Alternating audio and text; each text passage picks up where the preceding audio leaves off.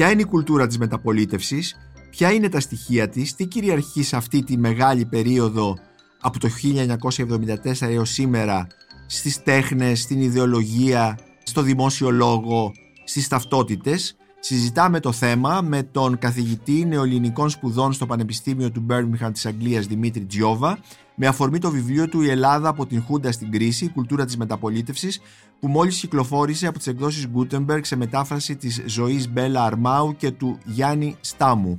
Η Μονίκος Μπακουνάκης και είναι ένα ακόμη επεισόδιο της σειράς podcast της Life βιβλία και συγγραφής. Μπορείτε να μας ακούτε και στο Spotify, στα Google Podcasts και στα Apple Podcasts. Είναι τα podcast της Life. Κύριε Τζιόβα, σας χαιρετώ. Ευχαριστώ που είστε εδώ στο podcast της LIFO για να μιλήσουμε για θέματα που συζητάτε στο πολύ ενδιαφέρον βιβλίο σας «Η Ελλάδα από τη Χούντα στην κρίση, η κουλτούρα της μεταπολίτευσης» που μόλις κυκλοφόρησε στα ελληνικά της εκδόσεις Gutenberg σε μετάφραση της ζωής Μπέλα Αρμάου και του Γιάννη Στάμου. Είναι θα έλεγα ένα βιβλίο ε, πολιτιστικής ιστορίας, ίσως ε, το μοναδικό που υπάρχει για αυτή τη μεγάλη περίοδο που ξεκινάει από το 1974 και φτάνει σχεδόν στις μέρες μας ή έως την οικονομική κρίση. Ποια είναι λοιπόν αυτή η μεταπολίτευση και έχει τελειώσει αυτή η περίοδος ή όχι; Ε, ευχαριστώ αρχικά για την πρόσκληση και την ευκαιρία που μου δίνετε να μιλήσω για το βιβλίο. Ο όρος μεταπολίτευση είναι ένας προβληματικός όρος. Εγώ αυτό που κάνω στο βιβλίο είναι τον εννοώ από, την, ε, από το τέλος της Χούντας μέχρι την κρίση Βέβαια στο αγγλικό βιβλίο δεν χρησιμοποιώ, ελάχιστα χρησιμοποιώ τον όρο μεταπολίτευση, γιατί για έναν ξένο αναγνώστη δεν σημαίνει τίποτα. Απλώς στην αρχή ε, προσπαθώ να, να δείξω τις διάφορες απόψεις πότε τελειώνει η μεταπολίτευση. Σε άλλους, κατά άλλους τελειώνει το 81, άλλους το 89, άλλοι πάνε ως την κρίση κλπ. Ναι, πρέπει να πούμε ότι το βιβλίο σας αυτό πρωτοεκδόθηκε στα αγγλικά και απευθύνεται σε ένα διεθνές κοινό, τουλάχιστον αγγλόφωνο, αλλά μπορώ να πω ότι, οπότε ίσως ο όρος μεταπολίτευση όπως ε, λέτε να μην σημαίνει τίποτα για αυτό το κοινό, αλλά μπορώ να πω όμως ότι μια χαρά μπορούμε να το διαβάσουμε και εμείς πλέον στα ελληνικά, γιατί ε, αναγνωρίζουμε πάρα πολλούς ε, κοινούς τόπους της πραγματικότητάς μας και της σύγχρονης ιστορίας. Ε, επομένως, ε, μας είπατε ότι κατάλληλους τελειώνει το 81, κατάλληλους το 89, κατάλληλους ε, με την οικονομική κρίση. Επομένως είναι μια περίοδος σαν φυσαρμόνικα ε, και αυτό πώς ε, σας βοηθάει να, να μιλήσετε για την κουλτούρα της μεταπολίτευσης αν έχει τόσες πολλές τομές; Εγώ υιοθετώ στο βιβλίο μου μια πολιτισμική προσέγγιση της περίοδου από τη Χούντα στην κρίση και ε, όχι μια πολιτική, γιατί οι πολιτικές προσεγγίσεις ε, βρίσκουν αυτές τις τομές, δηλαδή την άνοδο του Πασόκ στην ε, εξουσία. Κατάλληλος είναι η, το τέλος του ψυχρού πολέμου. Κατάλληλος η είσοδος της Ελλάδας στην Ευρωπαϊκή Ένωση. Εγώ προσπαθώ να, δω, να έχω μια μακροσκοπική προσέγγιση και νομίζω η πολιτισμική προσέγγιση χρειάζεται να είναι μακροσκοπική και να δω τη μεταπολίτευση σε, μια, ε, σε ένα άνισμα 40 ετών και το βασικό μου επιχείρημα, όπως θα είδατε, το οποίο είναι κυρίως στον επίλογο, είναι ότι η μεταπολίτευση είναι μια περίοδος, ε, μια εποχή ταυτοτήτων. Δηλαδή, εγώ θα αντικαταστούσα τον όρο μεταπολίτευση από τον όρο ε, εποχή ταυτοτήτων. Αυτό που λέτε ότι θα μπορούσαμε να ονομάσουμε αυτή τη μακρά περίοδο των 40 ετών ε, αντί για μεταπολίτευση σαν περίοδο ταυτοτήτων είναι πάρα πολύ ωραίο και, αλλά ταυτόχρονα ρηξικέλευτο και νομίζω ότι θα προκαλούσε πολλές αντιδράσεις τουλάχιστον ε, στους ανθρώπους στην Ελλάδα και επιστήμονες αλλά και πέρα από τους επιστήμονες που κάνουν την πολιτική, πολιτική ιστορία.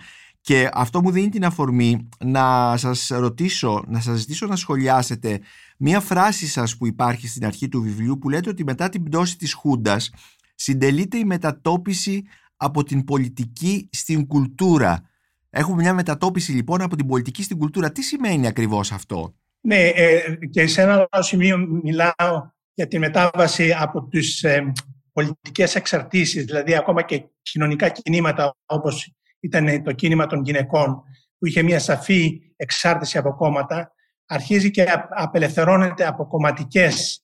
Δηλαδή, περισσότερο η έννοια της πολιτικής εδώ είναι με την έννοια της κομματικής εξάρτησης και πολλά ζητήματα αποκτούν μια πολιτισμική Και ε, γι' αυτό λέω ότι η περίοδος αυτή είναι περίοδος ταυτοτήτων, γιατί και αυτό συνδέεται με μια μετάβαση από την πολιτική στην κουλτούρα. Αλλά βέβαια και η έννοια της κουλτούρας δεν είναι... Ε, ναι, πώς την εννοείτε. Δύο, δύο ε, έννοιες. Η μία είναι βιοπολιτική ή ανθρωπολογική προσέγγιση της κουλτούρας, η κουλτούρα ως lifestyle, παραδειγμα και η ουμανιστική προσέγγιση της κουλτούρας, η αισθητική προσέγγιση της κουλτούρας. Εγώ αυτό που βλέπω πούμε, στην περίοδο αυτή είναι ότι η βιοπολιτική και ανθρωπολογική ε, προσέγγιση της κουλτούρας ως τρόπος ζωής αρχίζει και κυριαρχεί. Και γι' αυτό βλέπουμε και αυτή τη σύγκρουση μεταξύ ε, αισθητικής κουλτούρας και δημοφιλής, δημοφιλούς κουλτούρας. Ε, και για, για, πρώτη φορά αυτό που έχει σημασία είναι νομίζω ότι για πρώτη φορά η, αισθητική κουλτούρα, η έντεχνη κουλτούρα ή όπως θέλετε να την πούμε ή όπως αλλιώς μπορούμε να την πούμε, αισθάνεται Η δημοφιλής κουλτούρα υπήρχε και πιο πριν, αλλά για πρώτη φορά βλέπουμε ε, να αισθάνεται απειλημένη και γι' αυτό κυκλοφορεί ο όρος παραλογοτεχνία ε, ή ο όρος ευπόλυτα. Νομίζω ότι υπάρχει μια σύγκρουση μεταξύ αυτών των δύο τυχών της κουλτούρας. Βεβαίως ο όρος παραλογοτεχνία είναι προγενέστερος αυτής της περίοδου μπορούμε να πούμε και αφορά συγκεκριμένες, ε, αλλά δεν μας ενδιαφέρει τόσο αυτό το θέμα. Ε, συνδέεται λοιπόν αυτή η νέα κουλτούρα του lifestyle και τα λοιπά ε, και της, η δημοφιλής κουλτούρα με, με τα θέματα της κατανάλωσης, με όλα αυτά τα καινούργια φαινόμενα που είδαμε να εμφανίζονται στην Ελλάδα και να αναπτύσσονται ιδιαίτερα μετά το 81, μετά δηλαδή την άνοδο του Πασόκ, των κυβερνήσεων Πασόκ στην εξουσία. Είναι δηλαδή μια, μια τέτοια κουλτούρα μπορούμε να πούμε; Ναι, είναι, υπάρχει μια σύνδεση με τον καταναλωτισμό ε, και με αυτό που ονομάστηκε ε, lifestyle. Αλλά είναι κάτι, κάτι, κάτι ευρύτερο από αυτή την άποψη. Ε, αυτό ε, πόσο ε, μας φέρνει, φέρνει την ελληνική κοινωνία πιο κοντά σε δυτικές κοινωνίες, στο δυτικό παράδειγμα ε, ή, ή όχι; Ναι, φέρνει οπωσδήποτε πιο κοντά την ελληνική κοινωνία σε δυτικές κοινωνίες, αλλά ε, βλέπουμε ας πούμε και έναν ρυθμό πιο έντονο στην ελληνική κοινωνία. Δηλαδή αυτές οι αλλαγές γίνονται ε, μέσα σε πολύ μικρό σε σχέση με άλλες, σε σχέση με άλλες κουλτούρες. Βέβαια αυτό είναι δύσκολο κανείς να το εκτιμήσει, αλλά εγώ που έζησα ε, λίγο πολύ όλη την περίοδο της μεταπολίτευσης στην Αγγλία, βλέπω ότι οι ρυθμοί αλλαγής στην ελληνική κοινωνία ήταν, ήταν πολύ πιο έντονοι. Όπως φαντάζομαι είναι και στην κινέζικη κοινωνία. Ναι. Δηλαδή, να σας πω ένα παράδειγμα, στις αρχές της δεκαετίας του 80, ε, ο κόσμος περίμενε για τηλέφωνο ε, για μήνες, ίσως και χρόνια. Ναι. Και έπρεπε να βάλει και μέσο. Ναι. Ε, μετά από τα κινητά τηλέφωνα. Ε, καλά, αυτό βέβαια αφορά την, ε, όλη την, την, τα κινητά τηλέφωνα σχεδόν ταυτόχρονα, αλλά αυτή η γρήγορη μετάβαση από έναν τρόπο ζωής σε έναν άλλο που κυριαρχείται από την κατανάλωση είναι αλήθεια έγινε σε πολύ με, με ρυθμούς και σε πολύ λίγο χρονικό διάστημα.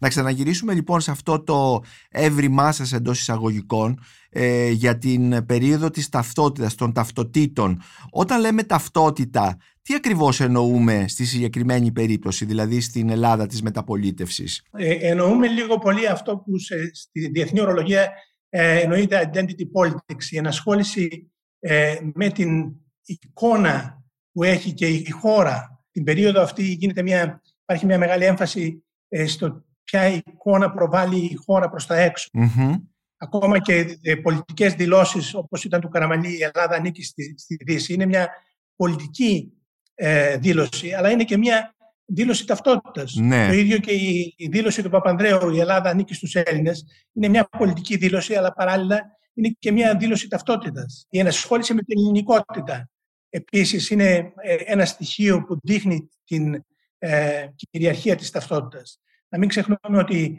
όλη αυτή η ενασχόληση με τη γενιά του 30 ε, είναι μετά τη μεταπολιτευση Τότε εκδίδονται σε συγκεντρωτικού τόμους τα ημερολόγια, τα δοκίμια και του Σεφέρη και του Ελίτη. Ε, νομίζω ότι συγκλίνουν πάρα πολλοί παράγοντες στο να αναδείξουμε ε, την περίοδο αυτή ως περίοδο, περίοδο ταυτοτήτων. Ε, Βεβαίως, εσείς αναφέρεστε και στην ε, ταυτότητα. Χρησιμοποιείτε μάλιστα έναν όρο που είναι και όρο κλειδί στην ανάλυση σας, τον όρο του, του diversity, της διαφοροπικιλότητας όπως το μεταφράζεται, που αυτό δεν αφορά μόνο, ε, μόνο το έθνος, το κράτος και πώς παρουσιάζεται, αλλά και προφανώς και κοινωνικές ομάδες, έτσι δεν είναι; Ναι, βεβαίως. Ναι, ε, γιατί το, το κεφάλαιο, το πρώτο τελευταίο που είναι για την νεολαία, τις γυναικες και τη σεξουαλικότητα, επίσης ε, ε, είναι η ομοφιλία παράδειγμα από μία πώς προσλαμβάνονταν ως, ως πράξη, πλέον προσλαμβάνονται ως ταυτότητα. Βλέπουμε δηλαδή σε πολλούς τομείς ότι αυτή η μετατόπιση προς την ταυτότητα, αλλά κυρίως είναι και, και στην έννοια των στερεοτύπων. Πριν, ε, πριν το 1974 δεν μιλούσαμε τόσο πολύ για τα στερεότυπα. Υπήρχε βέβαια το στερεότυπο του Ζορμπά, αλλά μετά ε, την, τη μεταπολίτευση γίνεται πολλής λόγος για τα εθνικά στερεότυπα. Πώς η Ελλάδα προσπαθεί να τα ανατρέψει. Επίσης υπάρχει μια μεγάλη εξωστρέφεια. Υπάρχει μια έμφαση στη διασπορά. Και αυτό είναι μια ένδειξη ταυτότητας. Ε, Ένα άλλο στοιχείο το οποίο προσπάθησα να αναδείξω είναι ότι για πρώτη φορά, ιδιαίτερα μετά το 1990, η Ελλάδα αρχίζει να ανακαλύπτει τους, ε, ε, τους γείτονές της, να, να, να σκέφτεται είναι και μια βαλκανική Ε, πιο πριν ε, η Ελλάδα απέκλειε το γεγονός να είναι μια βαλκανική χώρα. Με τις εξελίξεις μετά, τη, μετά την πτώση ναι, του τείχους. Αρχίζει να ανακαλύπτει την, την βαλκανική της ταυτότητα. Mm-hmm. Επίσης το, το Οθωμανικό παρελθόν έρχεται στην επιφάνεια, τα Οθωμανικά μνημεία. Ε, δηλαδή βλέπουμε ότι δεν είναι μόνο η Ευρώπη που απασχολεί την Ελλάδα, αλλά ιδιαίτερα μετά το 1990 και μετά την είσοδο μεταναστών, ε, ιδιαίτερα από, την, ε, από τις Βαλκανικές χώρες και από τη Ρωσία, έρχεται στην επιφάνεια το ζήτημα των, της ταυτότητας, αλλά και το ζήτημα του βαλκανικού παρελθόντος και του Οθωμανικού παρελθόντος. Mm-hmm. Πώς επομένως συζητιέται σε αυτή την περίοδο και αποτελεί θέμα αυτής της κουλτούρας της κουλτούρας της μεταπολίτευσης, ε, το θέμα της ιστορίας και του παρελθόντος, της αρχαιότητας πριν απ' όλα; Ναι, ένα, ένα άλλο στοιχείο σημαντικό είναι η διαχείριση του παρελθόντος αυτή την περίοδο. Πριν από την Χούντα, ε, το ζήτημα ήταν ποιο παρελθόν θα επιλέξουμε. Το βλέπαμε αυτό και στο γλωσσικό ζήτημα. Ναι. Η επιλογή μιας γλώσσας ήταν και επιλογή παρελθόντος. Μετά τη μεταπολίτευση αρχίζει σιγά σιγά να υπάρχει μια κριτική στάση απέναντι στο παρελθόν μια ηρωνική στάση, μια, ε, θα το λέει και κανείς, μια μεταμοντένα Αυτό ε, ε, περνάει και στην ιστορία, συνδέεται με την άνοδο των σπουδών μνήμης που είναι σε, σε πανευρωπαϊκό και διεθνές επίπεδο και αρχίζει πλέον να, να απασχολεί η διαχείριση του παρελθόντος. Πώς χρησιμοποιούμε το παρελθόν, πώς στεκόμαστε απέναντι στο παρελθόν. Και είτε αυτό είναι το αρχαίο παρελθόν, είτε είναι το βυζαντινό παρελθόν, είτε είναι το ενετικό παρελθόν, το οθωμανικό παρελθόν.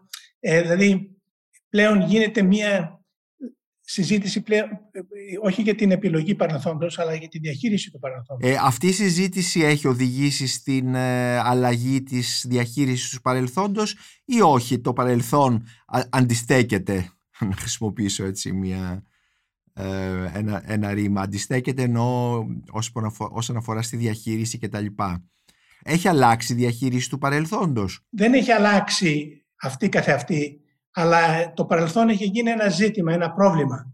Και ε, αυτό που κάνω και στο βιβλίο, δείχνω πόσα βιβλία και στα αγγλικά αλλά και στα ελληνικά έχουν γραφτεί για ε, οι τόμοι για τη διαχείριση του παρελθοντος Είναι ένα ζήτημα πλέον, δεν απασχολεί τόσο η, η ιστορία αυτή καθ' αυτή, αλλά το ίδιο το παρελθόν. Πώς ναι. διαχειρίζεται κανείς το παρελθόν. Πώς το διαχειρίζεται με σκοπό τι, για να κάνει τι, στη συγκεκριμένη περίπτωση εδώ στην Ελλάδα; Είναι και αυτό, η διαχείριση του παρελθόντος είναι ένα ε, μέρος της, ταυτο, της ταυτότητας, με, της διαχείρισης της ταυτότητας.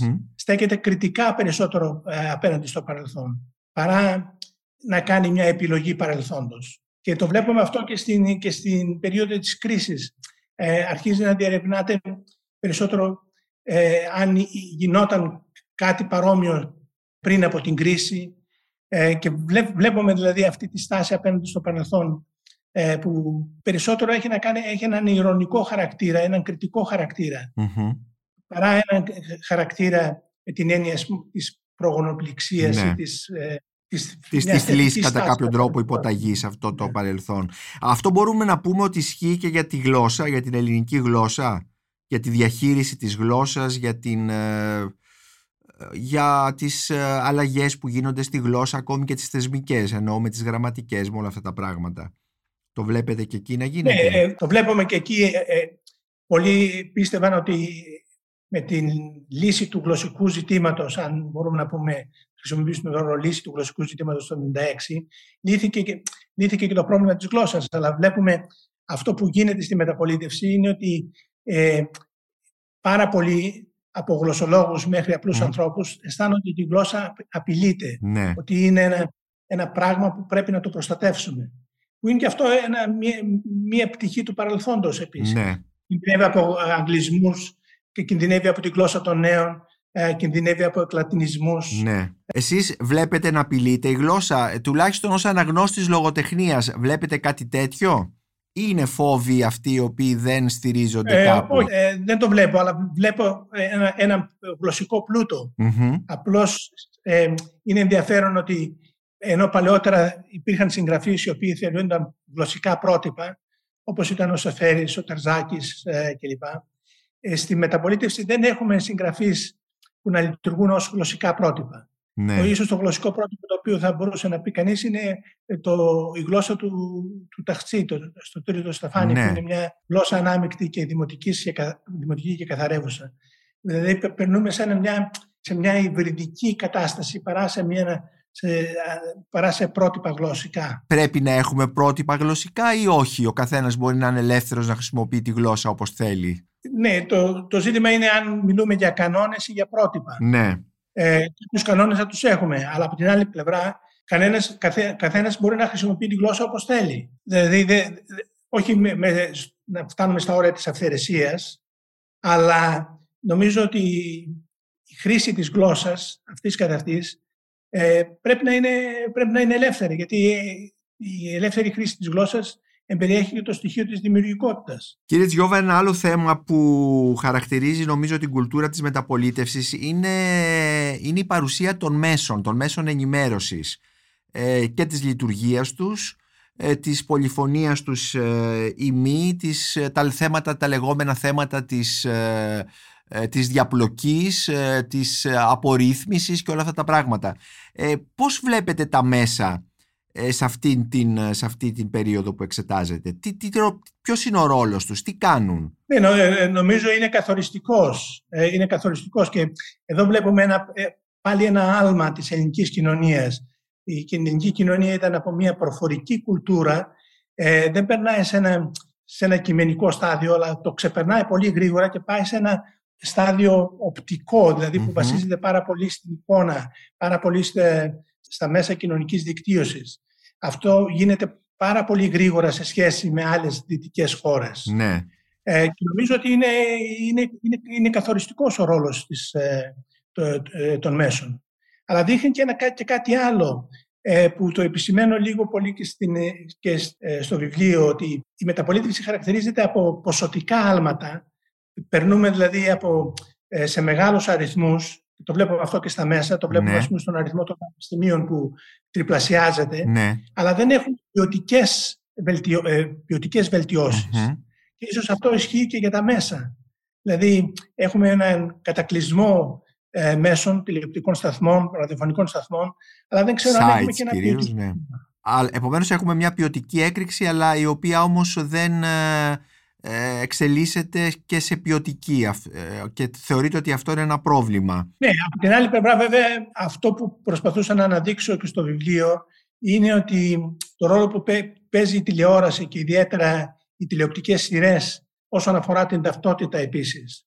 Ε, αναφέρομαι ας πούμε, σε ένα από τα πρώτα, πρώτα σύριαλ ε, που ήταν η απαράδεκτη, Μμμ. η, όχι η αυθαίρετη, που δείχνει λίγο πολύ ότι η τηλεόραση αρχίζει και, και προβληματίζεται πάνω στην ταυτότητα του νεοέλληνα. Ναι, Και από αυτή την άποψη και τα σύριαλ παίζουν κάποιο ρόλο στο να, ε, να σχολιάζουν την πραγματικότητα. Το βλέπουμε αυτό και σε κάποια σύριαλ στην περίοδο της κρίσης επίσης. Μμμ. Ε, δηλαδή υπάρχει ένας προ... η, η τηλεόραση αρχίζει να, να παίζει αυτό το ρόλο.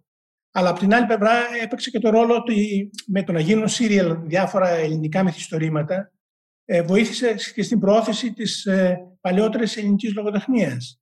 Γιατί το γεγονός ότι έγιναν σειρές κάποια μυθιστορήματα βοήθησε πάρα πολύ και στην προβολή της ελληνικής λογοτεχνίας. Ναι, επομένως ε, το, το τοπίο των μέσων είναι ένα μεικτό, δηλαδή ε, υπάρχει αυτή η ποσοτική έκρηξη, υπάρχει ε, τα τηλεοπτικά σύριαλ που δείχνουν αυτά τα καινούρια φαινόμενα, αλλά υπάρχει και η τηλεοπτικοποίηση, συριαλοποίηση μυθιστορημάτων, αναφερθήκατε σε κλασικά όπως ξέρω, του Καζαντζάκη, του Αθανασιάδη, του Παπαδιαμάντη και τα λοιπά που... Το οποίο και αυτό είναι ένα μεταπολιτευτικό φαινόμενο, δηλαδή ξεκινάει με τη μεταπολίτευση. Ε, το πρώτο νομίζω ήταν, ήταν του, ο Χριστός Κανασταπρόνητε του Καζαντζάκη το 1975 76 κάπου τότε. Επομένως, ε, επομένως η κουλτούρα της μεταπολίτευσης έχει και όλα αυτά τα πράγματα, έχει και παραδοσιακά πράγματα εντός εισαγωγικών μπορούμε να πούμε. Αν θεωρήσουμε ναι, δηλαδή, δηλαδή ότι. Η τηλεόραση συνδέεται περισσότερο με την εθνική κουλτούρα, mm-hmm. ενώ ο κινηματογράφος προσπαθεί να κάνει ένα άλμα να γίνει πιο διεθνής. Ε, σε ποιο κινηματογράφο βλέπουμε... συγκεκριμένα αναφέρεστε, ας πούμε το, στον κινηματογράφο του Αγγελόπουλου, ε, νεότερον του Αγγελόπουλου. Και του Αγγελόπουλου γιατί... και του Λάνθιμου, γιατί στο σχετικό κεφάλαιο ναι. στηρίζομαι σε αυτούς τους δύο, στον Αγγελόπουλο και στον Λάνθιμο. Ναι. Που είναι τα δύο εμβληματικά ονόματα ναι. της μεταπολίτευσης. Θεωρείτε ότι ο Λάνθιμος μπορεί να συγκριθεί με τον, ε, στα επίπεδα της ιδεολογίας ε, του κινηματογράφου, της κινηματογραφικής τέχνης, ε, των θεμάτων και της θεματικής, μπορεί να συγκριθεί με τον Αγγελόπουλο, τηρουμένο των αναλογιών της εποχής. Ναι, είναι οι δύο διεθνείς κινηματογραφιστές μας, δηλαδή τα δύο μεγάλα ονόματα τα οποία έκαναν και μια διεθνή καριέρα αλλά είναι τελείως Ο ένας ασχολείται περισσότερο με την, με την πολιτική ιστορία ενώ ο άλλος είναι περισσότερο με θέματα που αφορούν την ε, οικογένεια, την ταυτότητα και νομίζω ότι είναι και οι δύο πόλοι που ε, αντιπροσωπεύουν αυτή τη μετάβαση από την πολιτική στην κουλτούρα με την έννοια τη βιοπολιτική και την ανθρωπολογική που έλεγα προηγουμένως. Ναι, αλλά το θέμα της ταυτότητας ε, που μπορεί να έχει σχέση με αυτό που είπατε την, την οικογενειακή ζωή και τα λοιπά στην περίπτωση του Λάνθιμου ε, δεν είναι όμως και αυτό πολιτικό; Δεν έχει και αυτό μια πολιτική πλευρά το λέω γιατί για παράδειγμα τώρα το βραβείο Νομπέλ στην Γαλλίδα την Ανία Γνώ ε, η οποία ουσιαστικά ε, μυθιστορηματοποιεί μια μια εντιμητέ, μια, μια εσωτερική ζωή, μια ιδιωτική ζωή κτλ. Αλλά ο τρόπος με τον οποίο το κάνει το μετατρέπει αυτό το πράγμα σε, σε πολιτική δεν είναι και πολιτικό αυτό λοιπόν που κάνει ο Λάνθιμος; Ε, είναι πολιτική με αυτό που έλεγα ως βιοπολιτική ναι, περισσότερο ναι. παρά ως πολιτική με την έννοια της, την των μιζώνων αφηγήσεων, της μίζωνας ιστορίας που, που κάνει ο Αγγελόπουλος, που το βλέπει κανείς ας πούμε και στο, στο ανάπτυγμα των τοπίων του. Ναι. Δηλαδή ο Αγγελόπουλος προσπαθεί να κάνει τη μεγάλη Δεν έχουμε τη μεγάλη εικόνα της πολιτικής, έχουμε τη μικρή εικόνα της πολιτικής. Ναι της καθημερινότητας, της ε, οικογενειακής ζωής, ε, της σεξουαλικότητας, όλα αυτά τα πράγματα τα οποία εγώ ε, θεωρώ ως ε, βιοπολιτική προσέγγιση ναι. της κουλτούρας. Και τα οποία ε, συζητάτε στο βιβλίο σας σε ένα ιδιαίτερο κεφάλαιο που έχει σχέση με, την, με το φεμινισμό, τη σεξουαλικότητα, ε, τα κινήματα των νέων κτλ. Ε, ήθελα να σας ρωτήσω, μέσα σε αυτή την κουλτούρα της μεταπολίτευσης, αυτό που ονομάζουμε ελληνικό έθνος, ε, με τα χαρακτηριστικά ομοιογένειας που κάποτε του δίναμε υπάρχει ή έχει διαλυθεί; Ναι, είναι ένα από τα ζητήματα τα οποία τίθενται σχετικά με το παρελθόν. Δηλαδή, πώς ορίζουμε το έθνος, ποιος θεωρείται Ε, προσπαθώ να κάνω και κάποιες αναγωγές στο, στο παρελθόν, δηλαδή στην απογραφή, η τελευταία απογραφή ε, που είχε ε, ως κριτήριο τη γλώσσα και το θρήσκευμα ήταν αυτή του, στις αρχές του 1951. Έκτοτε δεν είχαμε ναι. ε, κάποιες αναφορές γιατί ήθελαν να, να, να μην, ότι δεν υπάρχουν μειονότητες. Ναι. Από τη στιγμή που ιδιαίτερα μετά το 1990 έχουμε μια έκρηξη ετερότητας. Ναι. Αναγνωρίζονται μειονότητες. Ε, η Ελλάδα αρχίζει και γνωρίζει τους μετανάστες που έρχονται είτε από τις γειτονικές χώρες είτε, ε, είτε από αλλού. Δηλαδή υπάρχει μια έκρηξη η οποία φαίνεται περισσότερο στον χώρο της κουλτούρας παρά, παρά άλλου. Και εκεί τίθεται και το, και το ζήτημα πώς ορίζεται το, το έθνος. Το έθνος. Πώς ορίζεται δηλαδή ως ε, είσαι Έλληνας, Ναι. ε, γεννιέσαι Έλληνας ή γίνεσαι Ε, Έλληνας; αυτή είναι τώρα μια, Είναι δια... κεντρικό ερώτημα. είναι μια διαδικασία σε εξέλιξη. Έχουμε φτάσει κάπου, δηλαδή το, το έθνος ορίζεται ή δεν ορίζεται και είναι κάτι ρευστό σήμερα στην Ελλάδα. Για την Ελλάδα ε, μιλάμε πάντα. Ναι, ε, είναι πώς ορίζεις το, ε, το έθνος. Ή βιολογικά, νομίζω έχει, έχουν γίνει πολλά βήματα Μμμ. στο να, να οριστεί το έθνος βολονταριστικά. Ναι. ως μια επιλογή περισσότερο παρά ως ε, ζήτημα καταγωγής Ναι. ή λογικής ταυτότητας. Ε, Κύριε Τζιώβα, ε, θα, θα έρθω τώρα στο τελευταίο μέρος του βιβλίου σας όπου είναι η επανανακάλυψη της Ελλάδας ε, στην περίοδο της κρίσης και που εδώ συζητάτε ορισμένα θέματα που είναι πρόσφατα και όλοι τα έχουμε συζητήσει ε, πώς ε, υπάρχει μια επανανακάλυψη της Ελλάδας κατά μερικούς μέσα από ένα από μια νεοαπικιακή αντίληψη; Αναφέρεστε ας πούμε στην ανθολογία που έχει κάνει η Αμερικανίδα ε, καθηγήτρια του Κολάμπια ε, και μεταφράστρια η Κάρεν Van Dyke, μια ανθολογία ποίησης, ποίησης που έχει εκδοθεί από τον Penguin και στα ελληνικά της εκδόσεις Άγρα ε, που κατηγορήθηκε ότι η προσέγγιση της είναι εντελώς ε, νεοαπικιακή ή την, ε, τη, τη μεγάλη διοργάνωση των ντοκουμέντα, της έκθεσης ντοκουμέντα ε, που είχαμε μ, και, και διαμαρτυρίες εναντίον της ότι πάλι είναι σαν να έρχονται κάποιοι ε, ε, κάποιοι ξένοι, κάποιοι κυρίαρχοι κατά κάποιο τρόπο που είναι φορείς δηλαδή μιας κυρίαρχης κουλτούρας σε μια ταλαιπωρημένη χώρα και να ε, προσπαθούν να, να κατανοήσουν αυτόν τον, τον παράξενο λαό που ενώ δεν έχει να φάει ξαφνικά παίρνει την κιθάρα του και τραγουδάει ή που πρέπει να του στείλουμε μια διάσημη καλλιτέχνη, ξέρω εγώ τη Μαρίνα Αμπράμοβιτς να τον ψυχαναλύσει μετρώντας φασόλια και φακές στο Μουσείο Μπενάκη. Ε, αυτό το πράγμα, ε, πώς το βλέπετε, αυτή την επανανακάλυψη ισχύει αυτό το πράγμα ή είναι μια υπερβολή; Ναι, αυτό που προσπάθησα σε αυτό το κεφάλαιο να αναδείξω είναι ότι είχαμε διάφορες ανακαλύψεις της Ελλάδας από το, τα τέλη του 18ου αιώνα όταν έχουμε τη, τη μετατόπιση από τη Ρώμη στην Αθήνα. Ναι. Ε, συνεχίζεται μετά στον ε, τέλη του 19ου, το αρχές του 20ου αιώνα και ιδιαίτερα στη δεκαετία του 40 και του 50.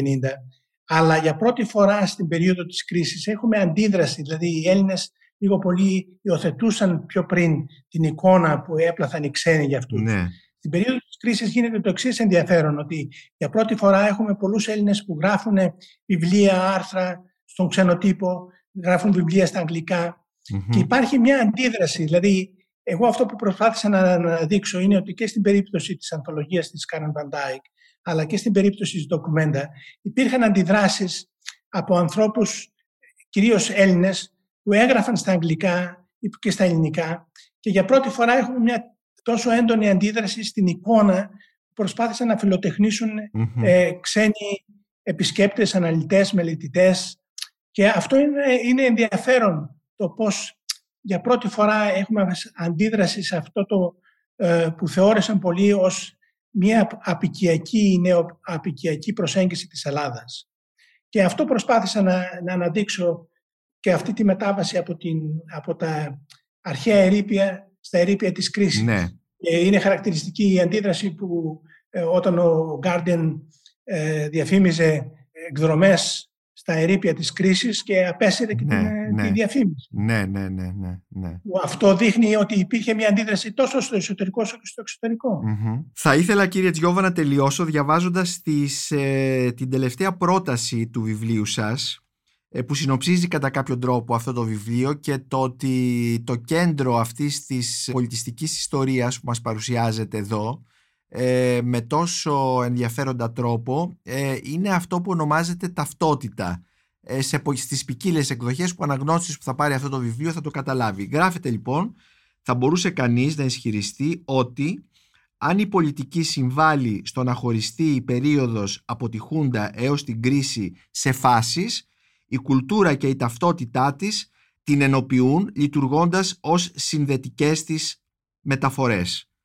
Ε, έτσι λοιπόν αυτή η μετατόπιση που μας είπατε από την πολιτική στην κουλτούρα ίσως να είναι το εργαλείο ε, δεν ξέρω αν έχει οριμάσει εδώ το, και το ακαδημαϊκό επιστημονικό προσωπικό, ας χρησιμοποιήσω αυτή τη λέξη, αλλά και το κοινό να το δουν αυτό το πράγμα, αλλά νομίζω ότι μας δίνει ένα εργαλείο για να κατανοήσουμε αυτό που μας συμβαίνει τα, τα τελευταία 40 χρόνια και σήμερα βεβαίως. Σας ευχαριστώ πάρα πολύ για αυτή τη συζήτηση. Και εγώ σας ευχαριστώ. Είμαι ο Νίκος Μπακουνάκης και ήταν ένα ακόμη επεισόδιο της σειράς podcast της LIFO, βιβλία και συγγραφής, με καλεσμένο τον ε, καθηγητή της ε, νεοελληνικών σπουδών στο Πανεπιστήμιο του Birmingham στην Αγγλία, Δημήτρη Τζιόβα, για το βιβλίο του «Η Ελλάδα από τη Χούντα στην κρίση, κουλτούρα της μεταπολίτευσης» που κυκλοφορεί από τις εκδόσεις Gutenberg. Μπορείτε να μας ακολουθείτε και στο Spotify, στα Google Podcasts και στα Apple Podcasts. Ηχοληψία, επεξεργασία και επιμέλεια, Φαίδωνας Κτενάς και Μερόπη Κοκκίνη. Ήταν μια παραγωγή της LiFO.